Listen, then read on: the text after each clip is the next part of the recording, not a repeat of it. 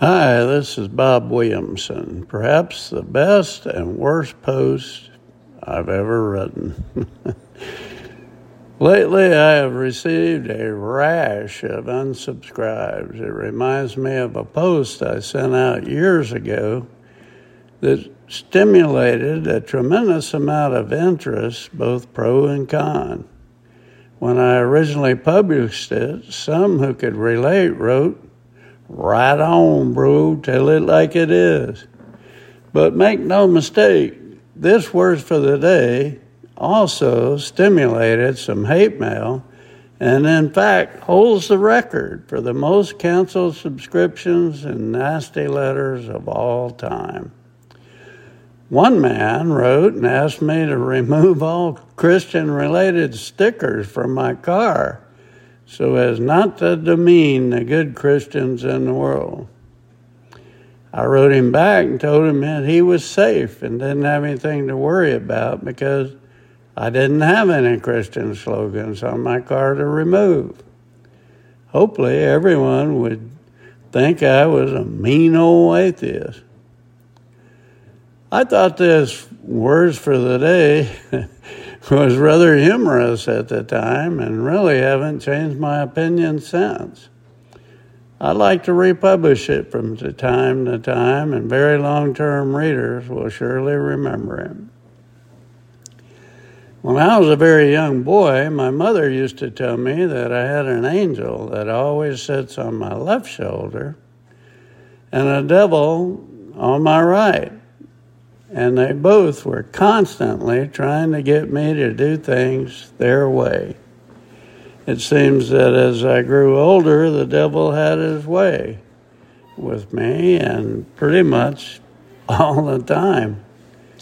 I became a Christian at age 24, and things dramatically improved, but the devil still has his way with me right up until today.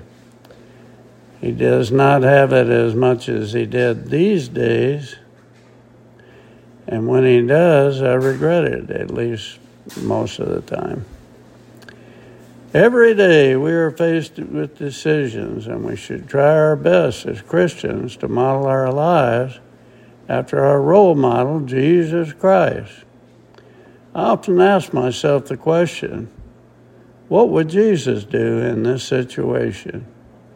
That is a good way to approach these tough decisions. Sometimes I don't ask the question, just follow my natural desires in the following example of not asking the question and just giving in to the devil. I must admit that even to this day, I do not regret this incident. And some of you will probably unsubscribe when you read it and understand just how much of a cad I still am. I've always disliked having cyclists riding their bicycles in traffic. I realize we should not throw all cyclists in the same bucket, but in general, they all seem to be discourteous, aggressive, and don't seem to mind if they hold others up behind them. I've inched along behind them in heavy traffic trying to pass on more than one occasion. They seem oblivious to those around them and always seem to ride right down the middle of the jam packed streets in heavy traffic, making it impossible to pass. I find this to be very frustrating. It was especially bad where I lived in downtown Atlanta.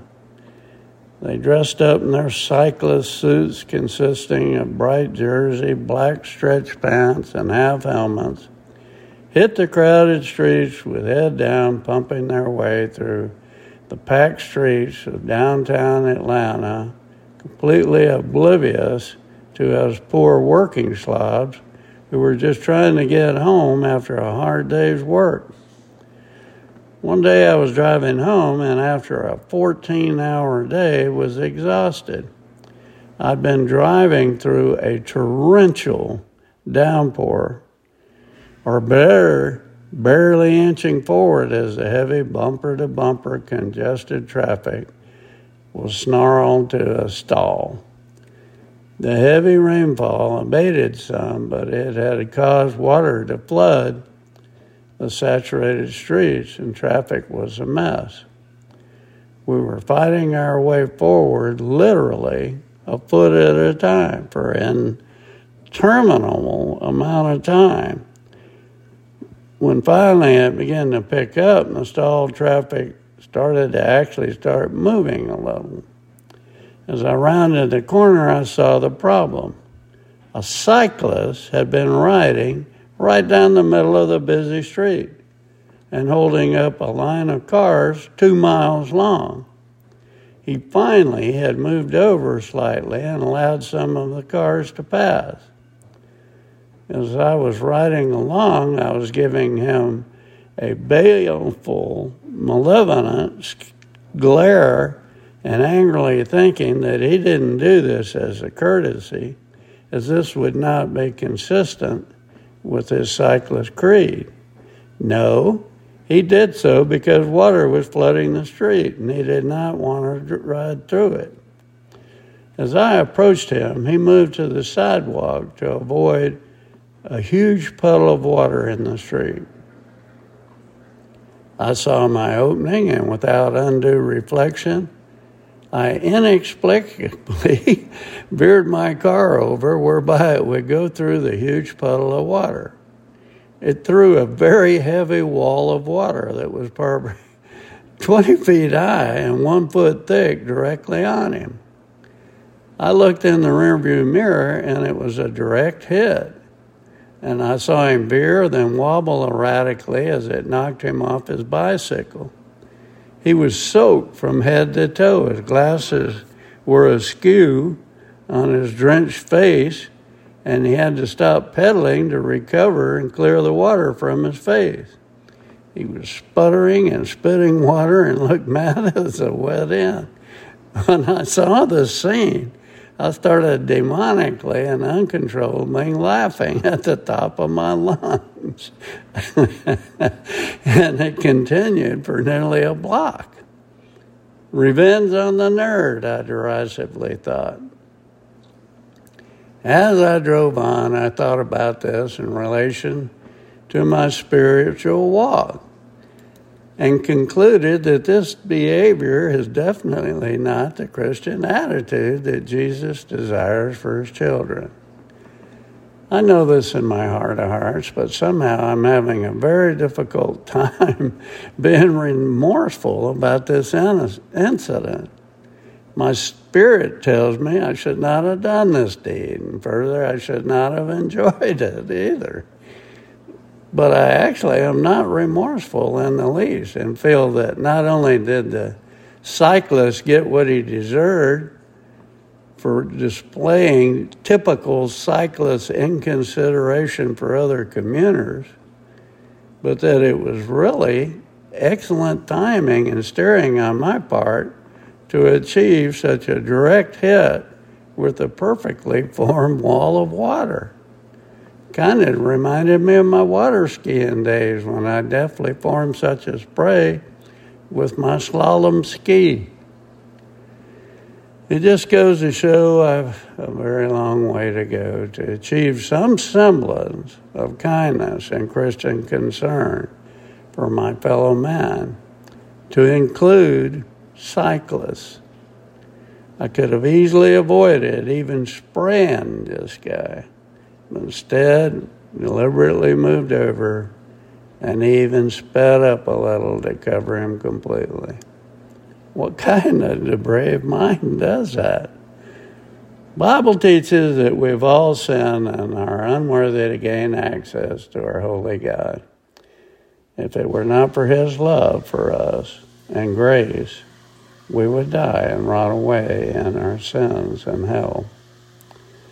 Jesus was completely devoid of sin, and even though he was tempted in every way, he resisted and lived the perfect life without even one negative thought. He's the only one who ever accomplished this. All the righteous men and women throughout the Bible, many of whom who walked and talked directly with God, fell short at one time or other and sinned. I hate that Jesus had to go through it, but I'm exceedingly glad that he did what he did on the cross. I'm also glad he's pure love and completely devoid of what makes this world mean and cold. Without his sacrifice, access to a holy, perfect, loving God, all the good that goes with it would be denied. Ah. Something tells me I have a long way to go with my Christian life unless you are smugly thinking poorly of me for having faults right now and getting all set to send me those nasty emails. You are not without sin yourself. Read the verse for the day below before hitting send. Have a great day. Romans 3:11 There is no one righteous, not even one. This is Bob Williamson. Have a great day.